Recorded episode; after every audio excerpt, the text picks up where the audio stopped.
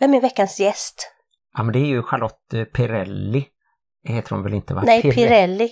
Pirelli, det är ju däckfirman va? Pirulli. Prulli. Pippirull var ett... Pippirull, ja. Nej men det var ju ett eh, radioprogram. Nej, men, Med hon Bobo heter väl Krull. Perelli? Pirelli, ja just det. Men hon är ju gift nu. Så hon heter väl Jensen Pirelli.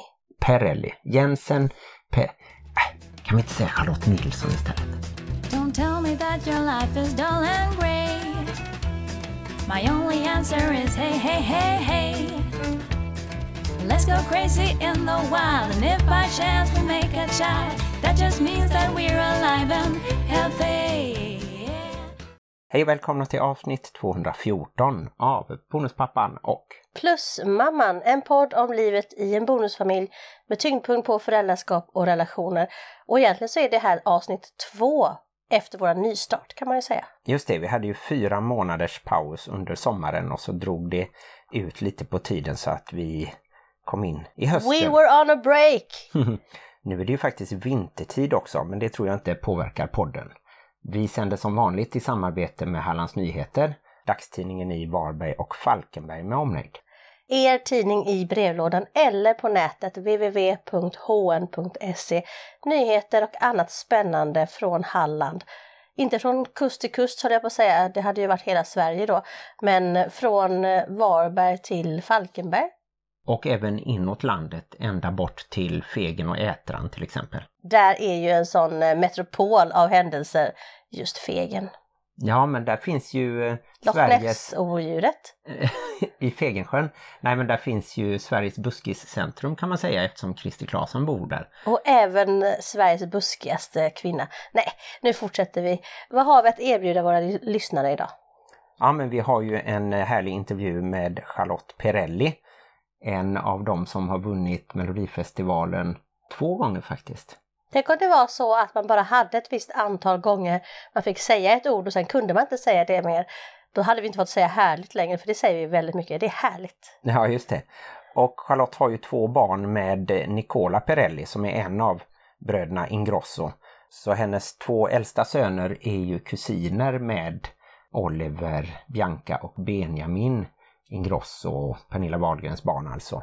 Och även med Sebastian Ingrosso tror jag i Swedish House Mafia. Och så kan man väl säga att de är lite bonuskusin då med Theo som är Pernillas minsting. Just det. Och sen så har hon ju två barn också med sin nuvarande make Anders Jensen. Och han har då sedan tidigare en dotter med journalisten Susanne Sjögren. Så Charlotte Perrelli är alltså både mamma och bonusmamma och hon berättar bland annat i intervjun om sin familj då men även om hur det är att gå vidare när man får många missfall i olika stadier av sin graviditet. Jag är så fascinerad av det här med att man behåller sitt efternamn men det är ju många kändisar som gör det för de är ju så förknippade med sitt efternamn. Men hon borde heta Charlotte Jensen nu egentligen. Hon heter faktiskt Charlotte Jensen Perrelli så hon har kvar både sitt tidigare namn och sin nya makes efternamn. Men minns du vad hon hette som ogift när hon vann hela Eurovision Song Contest? Jag gissar på Nilsson. Det är rätt. Hon slog ju igenom som sångerska i dansbandet V6. om Tänk jag om hon hade hetat Jensen Perelli Nilsson. Hade du gillat ifall jag hade hetat Melin Erlandsson? Ja, jag vet inte om du gärna hade velat ha det eftersom våra tre äldsta barn, mina tre äldsta bonusbarn, heter ju Melin och du kanske hade velat ha samma efternamn som dem då. Jag är faktiskt lite sad för att jag inte heter lika som något av mina barn. Jag hade aldrig gett upp deras efternamn ifall jag visste att jag inte hade haft en chans sen. Nej. Så För kan det så vara. är det att man får inte byta barnens efternamn utan deras andra förälders medgivande. Och att medge mig saker har inte riktigt varit mina ex-mäns största glädje här i livet. Sen kan väl eh, barn som då blir myndiga och inte längre är barn i juridisk mening, de kan ju byta själva om de vill. Oh, jag kanske ska börja påverka Lycke och Saga att byta Mhm. till Erlandsson. Erlandsson Melin, Melin Erlandsson. Varför inte? Vi får väl se, men vi kanske ska säga någonting om vad som har hänt i veckan också.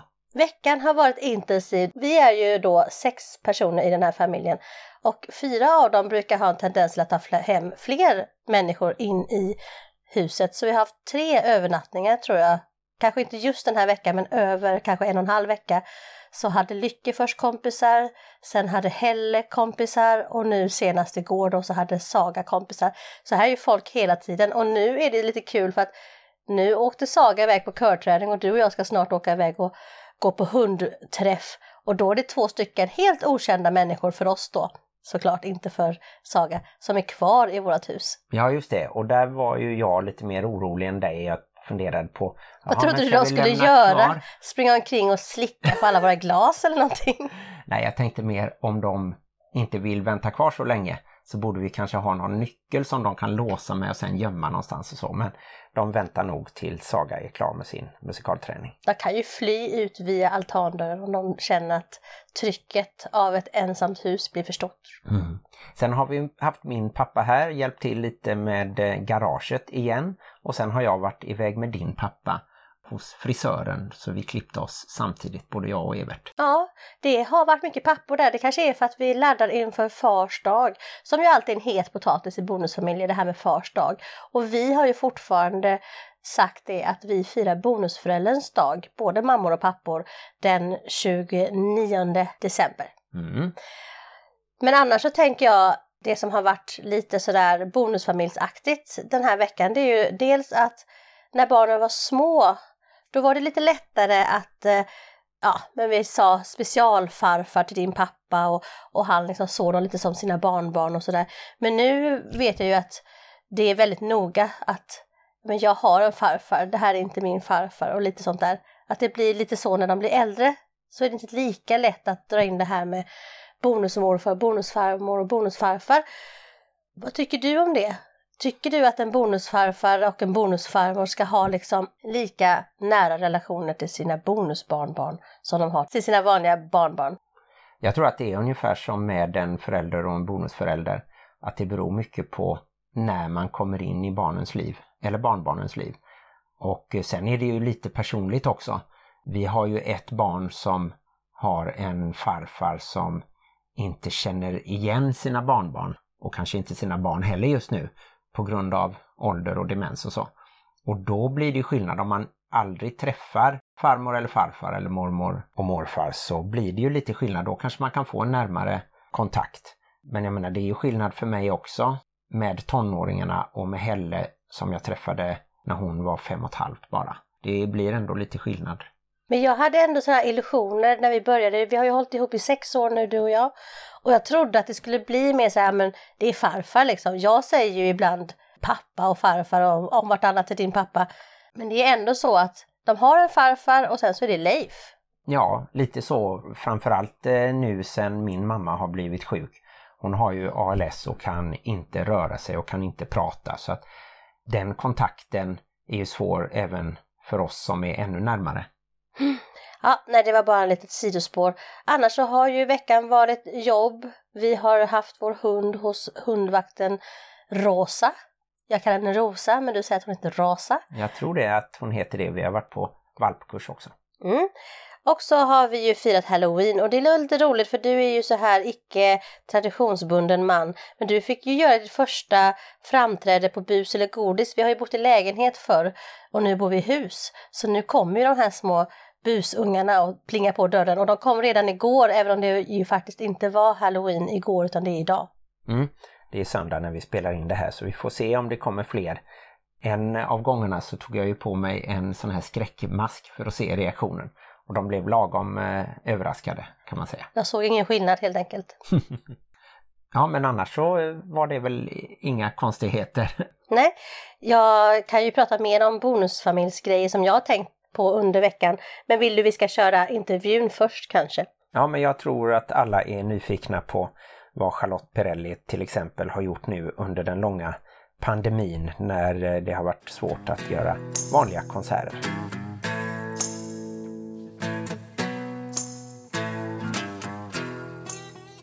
Hej Charlotte Perrelli och välkommen till podden!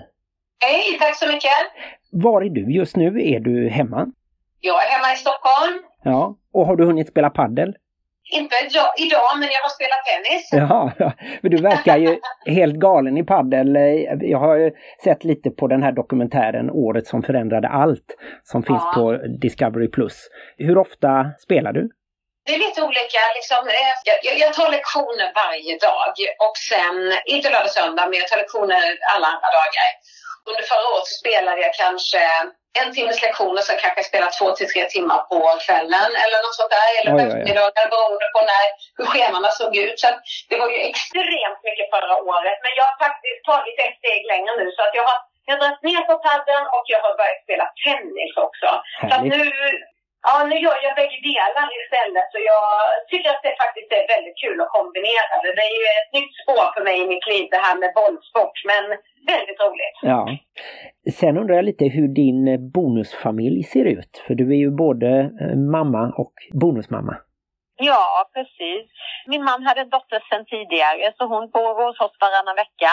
Och sen så har jag ju fyra barn själv och de bor här full tid, liksom heltid och har gjort eh, jättelänge. Så att eh, ja, så ser den ut. Så det är inte så konstigt egentligen. Nej. Har ni haft någon speciell eh, taktik för att, att lösa det här bonuslivet? Ibland behöver man kommunicera med personer som man en gång har liksom valt att lämna och sådär. Det, det finns ju alltid lite speciella relationer där när man inte har varit med hela livet och vuxit upp ihop? Ja, nej men vi har väl valt liksom att köra den taktiken lite att grejer som rör Anders dotter, det styr han över och det som rör mina pojkar, det har jag styrt över, more or less liksom.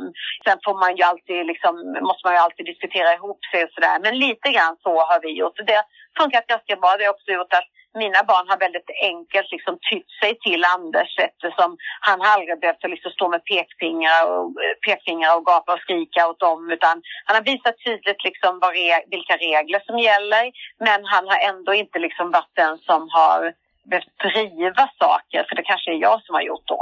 Och mm. likadant vice versa liksom, med hans dotter. Mm. Vilket har gjort att barnen har liksom, det har fungerat otroligt bra. Alltså vi, vi har det otroligt skönt och, och härligt liksom. Så att vi, jag förstår att det, varit, att det är en komplex fråga och att det är tufft för väldigt många men vi har nog haft lite tur tror jag. Mm, mm.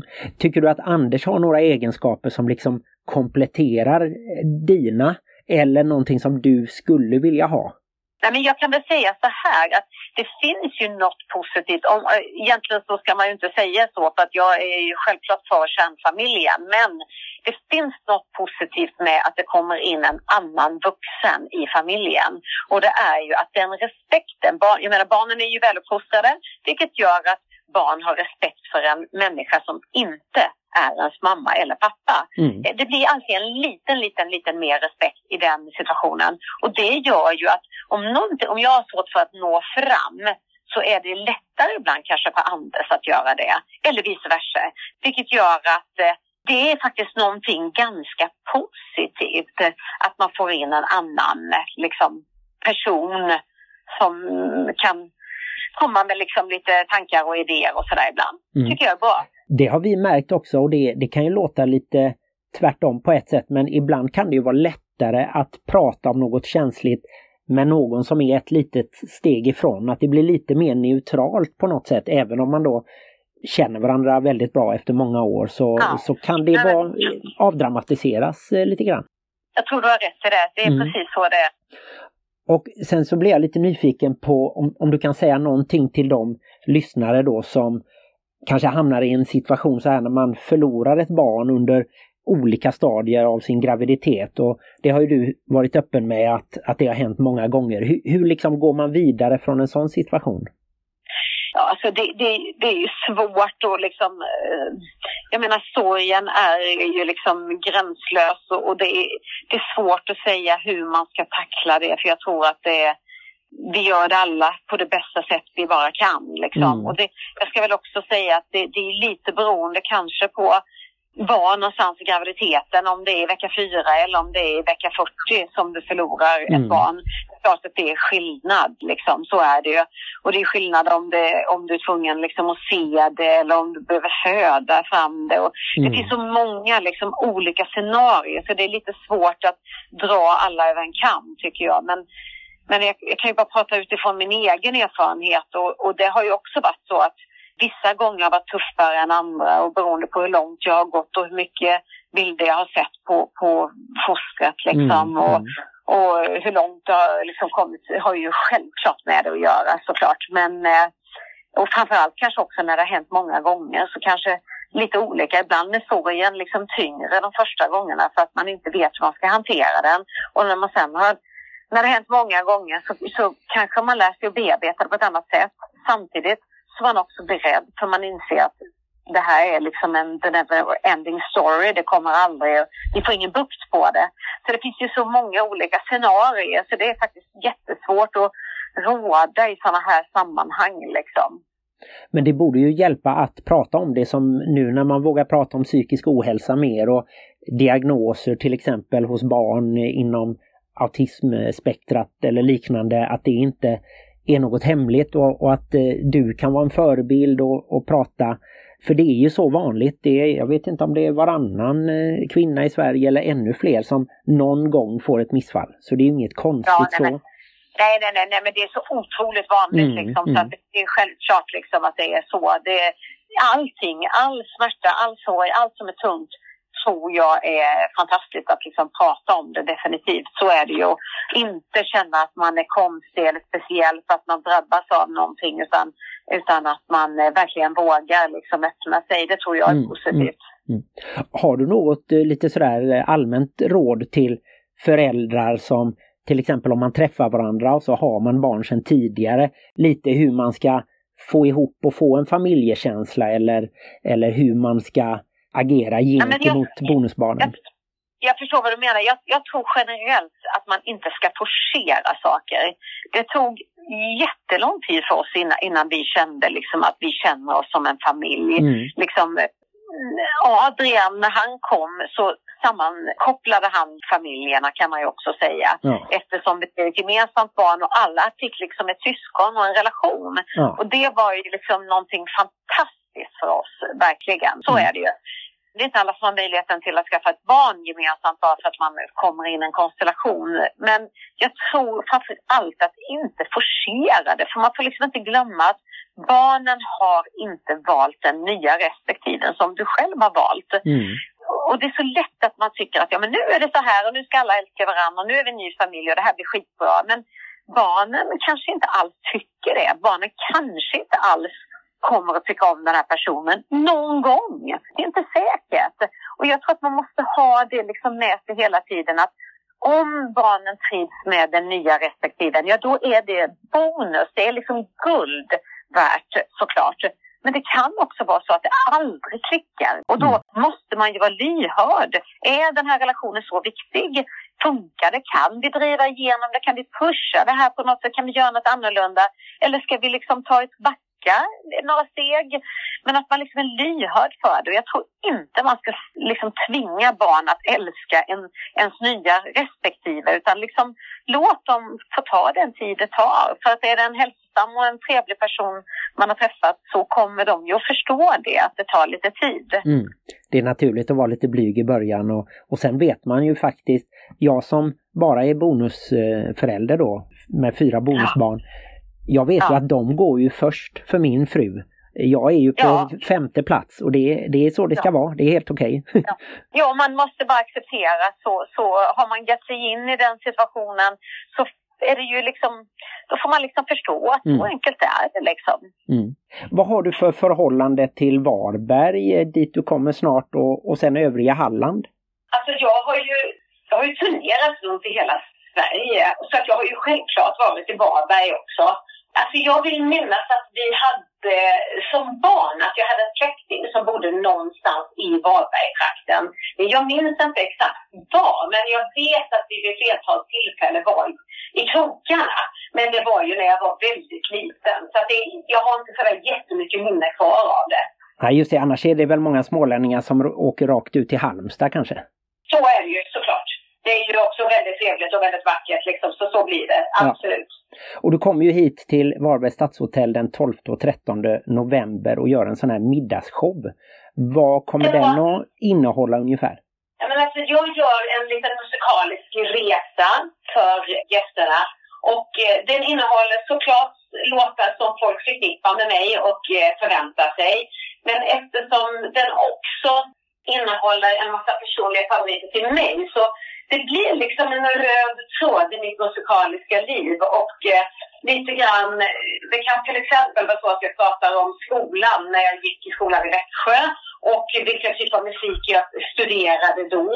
Eller när jag började sjunga jazz och pop i Stockholm och studerade och, och, liksom att man ska bemästra massa olika stilar. Och så helt plötsligt sjunger jag en Anita Baker-låt som är en favorit kanske från den tiden då. Så det, det är faktiskt väldigt blandat och olika stilar både nytt och gammalt, men generellt en hög igenkänning och med en eh, röd eh, tråd och en story kring det ur mitt liv.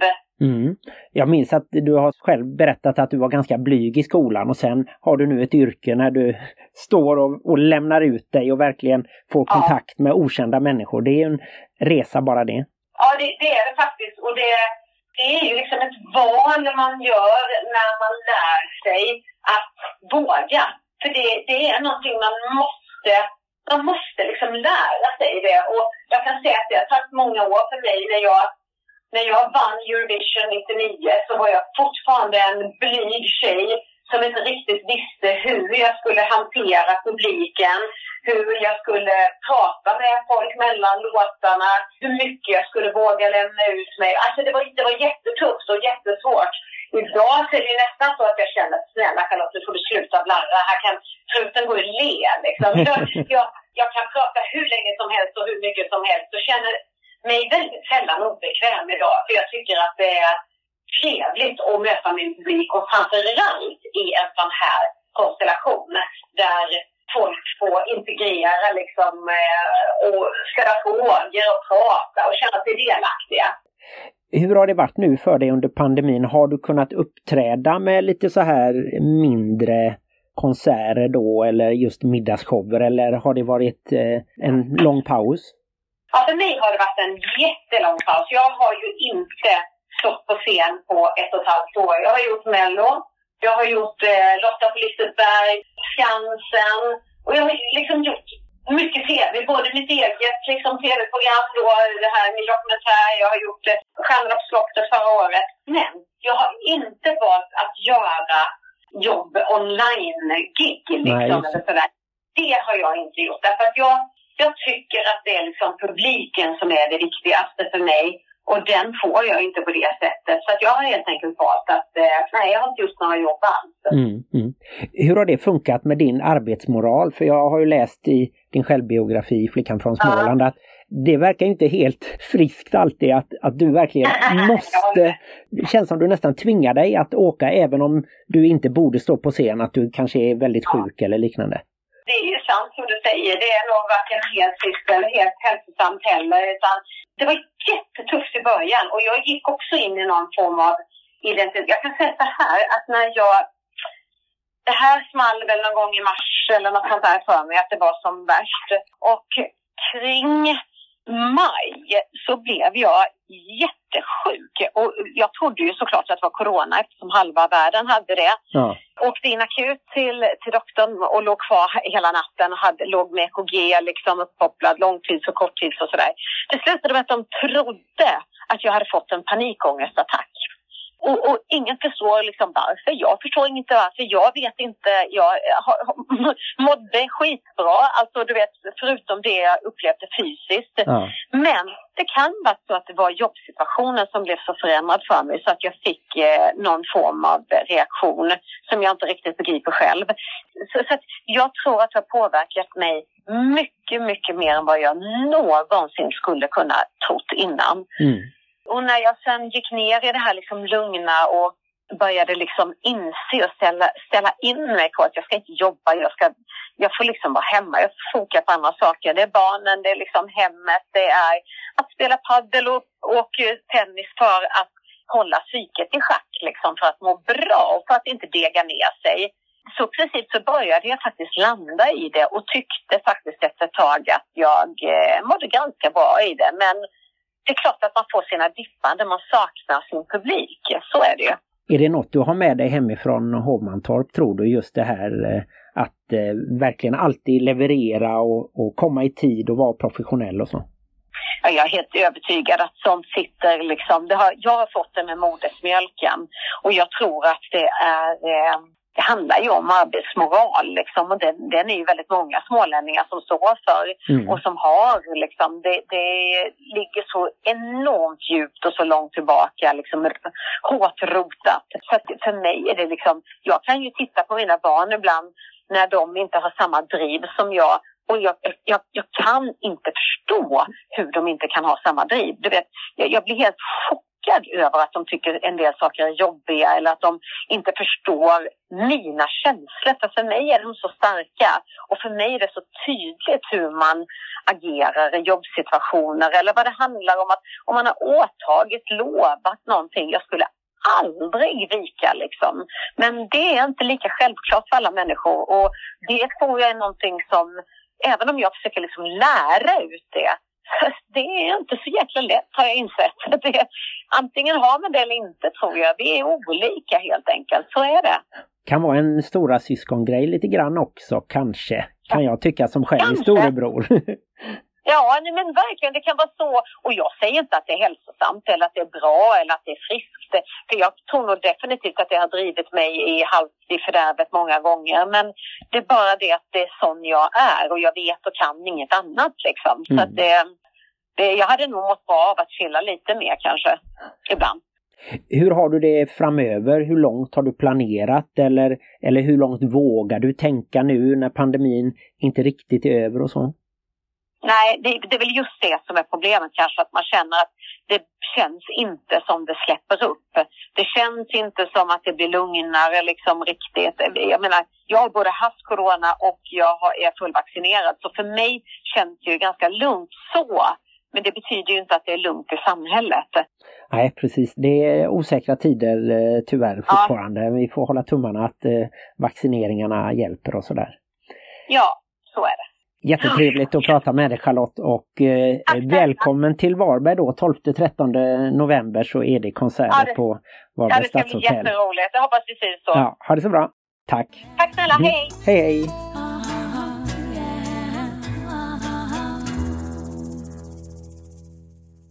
Ja, då tackar vi alltså Charlotte Perelli för att hon var med i podden och berättade lite om sin bonusfamilj. Och de hade ju som sagt en lite mer eh, strikt uppdelning att de tog hand om sina biologiska barn mest. Mm. Och jag blev så berörd av det här med eh, när Charlotte pratade om sina missfall. Jag vet vi hade ett avsnitt för länge sedan som handlade om just missfall och då intervjuade vi ju Barbara Källström men även Elisabeth Olsson tror jag, de skrev boken tillsammans Lillebror i mitt hjärta som illustrerades av Johanna Karlsson. Det är en väldigt fin bok om man vill ha en utgångspunkt att prata om det här med missfall tillsammans med barn och även andra. Ja, just det. Det kan ju till exempel vara ett litet barn då som vet att det snart ska komma en lillebror eller lilla syster och så händer det någonting sent i graviditeten och så får inte det här barnet ett syskon. Och det behöver man ju prata om eh, varför och hur och lite sådär. Det kan ju vara väldigt jobbigt eh, för alla faktiskt. Precis, den boken rekommenderar vi. Lillebror i mitt hjärta. Sen tänkte jag att vi kanske skulle säga någonting om Bonusfamiljen, tv-serien. Avsnitt två visades ju på måndag kväll och eh, där finns det två små teman som jag tänkte att jag kan fråga dig om. Mm. Det ena är att de två biopapporna dissar varandra så att Martin skrattar åt den här Youtube-videon där Patrik som är lärare lyfter ut en elev och skriker och så. Och Patrik han bara suckar över att Martin är så strulig och säger att ja, men han är ju en idiot som inte har tecknat hemförsäkring. För det blir ju en väldigt dyr sanering nu för dem eftersom Eddie startade nästan en liten brand i köket här. Nej men det är väl allmänt en ganska så här kukmätartävling mellan föräldrarna i de olika bonusfamiljerna. Jag vet inte om det är likadant med mammor men jag tror faktiskt att det är det. Att det är lätt att prata illa Kanske då på det här lapa-aktiga sättet att man pratar inte illa direkt utan man bara säger så här små pikar. Och lapa är ju Martins variant på lågaffektivt bemötande fast med ett aggressivt inslag. Alltså lågaffektivt, passivt, aggressivt det är lapa. Jag föreslår ju att man faktiskt inte sysselsätter sig med sånt. För att jag tror att barnen snappar upp det ganska sådär och det kan samlas på hög och så plötsligt så får man höra ja, ni snackar alltid skit om pappa och det är aldrig bra att snacka skit om den andra föräldern. Nej, det håller jag med om. Men det lustiga är ju att du kan komma undan med att säga taskiga saker om ditt ex. Och även barnen kan ju dissa sin egen pappa lite skämtsamt kanske eller sådär. Men jag försöker ju hålla mig undan. Sen lyckas jag inte alltid. Men jag tycker också att det är skillnad på att framhäva sig själv. Det är ju något annat än att dissa den andra. Ja fast när jag dissar Anders då är det ju mest på skämt och tillsammans med barnen sådär lite skojigt. Och det är tyvärr så att som bonusförälder så har du inte samma mandat att göra det. Du vet ju själv hur det var när man var liten. Man kanske tyckte att ens mamma och pappa var dumma i huvudet och så sa man det. Men om någon annan skulle säga din mamma är dum i huvudet då hade man ju slått ner den personen. Ja, och här eh, så får vi ju se hur det utvecklas men de är ju väldigt olika som personer också, Patrik och Martin kan vi lugnt säga. Sen tänkte jag ett annat tema som finns det är det här att man ska välja det man själv vill och inte det som föräldrarna tänker på. Liksom, barnet ska inte förverkliga föräldrarnas dröm. Och ett exempel är då att William går naturvetenskapligt program men vill egentligen plugga musik. Så han pratar lite med sin mormor om att han inte trivs så bra och då får han reda på att hans mamma Katja hoppade av en dansutbildning. Och då undrar man varför det? Jo, men då visade det ju sig att det var egentligen inte Katja som ville det utan det var hennes mamma, hon som är mormor nu då. Och sen så spelar William sin nya låt för bonuspappan Niklas och de pratar om det här då och Niklas uppmuntrar honom till att följa det spåret och kanske byta gymnasium. Har du sett något sånt i våra barn åt något håll? Liksom, antingen att de vill göra något som en förälder vill eller att de vill göra tvärtom på något sätt och alltid gå sin egen väg. Det där var en av Martins väldigt långa frågor så jag knappt förstår vad det är du frågar. Men mina föräldrar har alltid varit sådana här, vi tror på dig, vad du än gör så kan du det och vad jag än gjorde så pushade de mig och de har aldrig pushat mig i någon speciell riktning. Vilket du ibland kan tänka att, ja men varför pushar de inte dig att läsa vidare och sådär och varför? Men överlag så tänker jag att jag har haft samma föräldrastil med mina barn så jag har aldrig tyckt att de ska göra eller inte göra på något speciellt sätt. Jag sa väl bara att någon gång när Lycke ville välja fordon och Saga ville välja barn och fritid att eh, har ni verkligen tänkt göra det i framtiden och sådär? Eller är det eran syo som har fått en sån här köns icke-neutral eh, variant av vägledning och sagt att alla killar ska in på fordon och alla kvinnor ska in på barn och fritid. Så det är väl den enda gången jag kanske har lagt mig i. Annars har jag faktiskt tyckt att de får göra precis vad de vill så länge de är lyckliga och så länge de är snälla mot andra människor. Det har ju varit mina två patos. Att vara snäll och gå din egen väg. Ja, vi får väl helt enkelt eh, se barnen har alla möjligheter att eh, göra vad de vill. Lycke ska ju bli militär, är det för att jag har varit så militantisk som mamma? Jag vet inte, det kanske är för att han spelar eh, militärspel på datorn och tycker att det är spännande men att eh, göra lumpen, det handlar mest om att vänta och göra meningslösa saker. Gräva en grop och sen fylla igen det. Vad att... taskigt! Han ska ju ja, faktiskt kanske göra det som sitt uh, yrke, att bli yrkesmilitär. Mm, vi får se. jag är skeptisk. Jag hoppas inte Lycke lyssnar på detta. Lycke, om du hör detta, vi står bakom dig. Vi vill att du ska vara lycklig och göra det du vill. Så vill du bli yrkesmilitär så ska jag hissa den kamouflagefärgade flaggan och vara en stolt militärmamma. Mm. Och jag lovar att inte säga vad var det jag sa. Ja, vill du att jag ska ta min lilla bonusfamiljsspaning i veckan nu lite hastigt och snabbt för att det inte ska bli för långt? Ja, men det låter spännande. Ja, Dels så hände det ju att, eh, jag tror att det var Helle som en morgon blev så sur så att hon skrek Jag hatar er allihopa och sprang in och stängde dörren. Det händer ju i alla familjer. Ja. Men det som händer i en bonusfamilj det är att den ene föräldern, alltså den som är biologisk förälder, tycker att det är lite pinsamt. Och jag liksom bara, men vad pinsam du är, nu, nu skäms jag, alltså jag skäms inför den andra föräldern som är då du, bonusföräldern. Det händer ju inte i en kärnfamilj att man gör så, för det är ju också dens barn. Jag kan inte minnas att jag levde ju faktiskt i en kärnfamilj ganska länge. Det var inte så att mina barn betedde sig väldigt konstigt och så skämdes jag av för det inför Anders. Så jag tänkte att det är ju en typisk bonusfamiljsgrej. Och varför är det så och hur ska man tänka runt det? Jag har ingen aning men jag skämdes ju inte inför dig när Helle och det handlade om hennes mobil och vad vi hade bestämt dagen innan och sådär om hur morgonrutinen skulle gå till och lite så. Så att jag tyckte ju förstås att det var oturligt att hon skrek och att hon väckte dig när vi hade sagt att vi inte skulle väcka dig, att du skulle få ha en sovmorgon just den dagen och så. Ja, men alltså kan du inte känna igen det här, man är borta på fika hos någon, du har dina barn med dig, det kan inte du kanske komma ihåg för att du har aldrig haft det så, men du kan tänka dig. Och så gör de någonting, de kanske börjar rita på väggen. Då tycker du det är pinsamt. Då skäms ju du lite för att du har barn som inte beter sig när du är borta.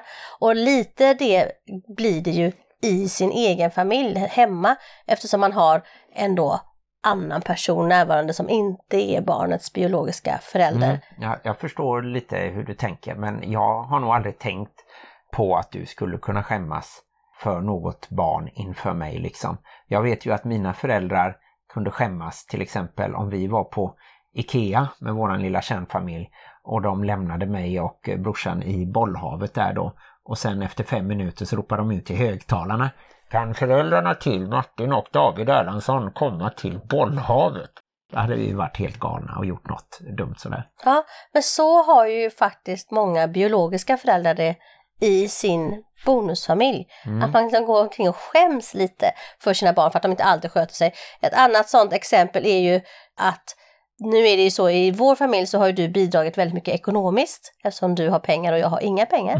eh, och då kan jag ju tycka att det är pinsamt om mina barn inte är supertacksamma. Och i en vanlig kärnfamilj så kan det ju vara så att tonåringar speciellt, de är inte speciellt tacksamma för att de får någonting sådär, ja men nu har vi köpt kakor idag eller så här. Men jag då som eh, mm. biologisk förälder i en bonusfamilj, jag vill ju att mina barn ska bara säga åh tack Martin och tack. Men det är också konstigt, det blir ju som en eh, snedvridet sätt att växa upp på, att man hela tiden ska känna tacksamhet. Men det är också en sån bonusfamiljsgrej. Men det, det känner inte jag heller och jag tycker att det skulle vara konstigt jag tror nog att det är faktiskt är känslor som finns inom dig. Men nu låter du så himla helig, eller visst är det så ibland Martin att du tänker att barnen skulle kunna vara lite mer tacksamma än vad de är? Inte för att jag är bonusförälder. Det, det, tycker jag inte har något med, det tycker jag i så fall att alla barn ska kunna i alla fall om de börjar bli halvt vuxna kunna se lite vilka uppoffringar föräldrarna gör.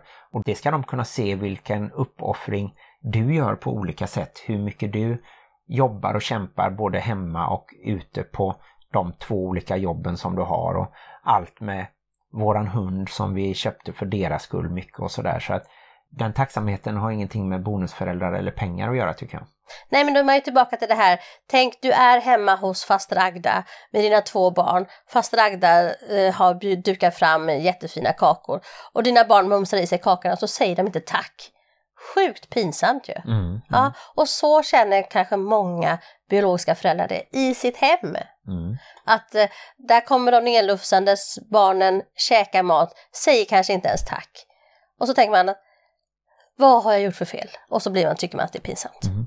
Jag tycker att du ska försöka släppa det och, och jag tror att jag skulle kunna känna att det var pinsamt om jag hade med minstingen i något socialt sammanhang och sådär och eh, hon skulle bete sig på ett sätt som liksom stack ut väldigt mycket och sådär för att då tror jag ändå omgivningen ser mig som förälder. Nu till exempel när vi var med mitt jobb och såg eh, nya James Bond-filmen och barnen skötte sig jättebra och sådär. Men skulle det ha hänt något konstigt då, då skulle ju jag ha känt mig tror jag som en förälder att, att jag har ansvaret och att jag då har misslyckats kanske med att uppfostra just det barnet. Mm. Jag ska inte läsa upp det brevet nu kanske för vi har inte så mycket tid kvar. Men eh, vi fick ju ett brev som handlar lite om det här att det är en bonusförälder som faktiskt tycker att eh, hans bonusbarn borde vara lite mer tacksamma och lite sådär. Så jag tänkte att vi kunde prata lite mer om det men det kanske blir ett annat avsnitt vi gör det. Ja men det låter väl spännande att ta lite mer tid till det och jag respekterar absolut de känslorna och, och tror att de finns och jag har också känt det men jag tror faktiskt att en biologisk förälder också kan tycka att barnen borde vara på ett annat sätt eller så. Men det är inte så mycket man kan göra.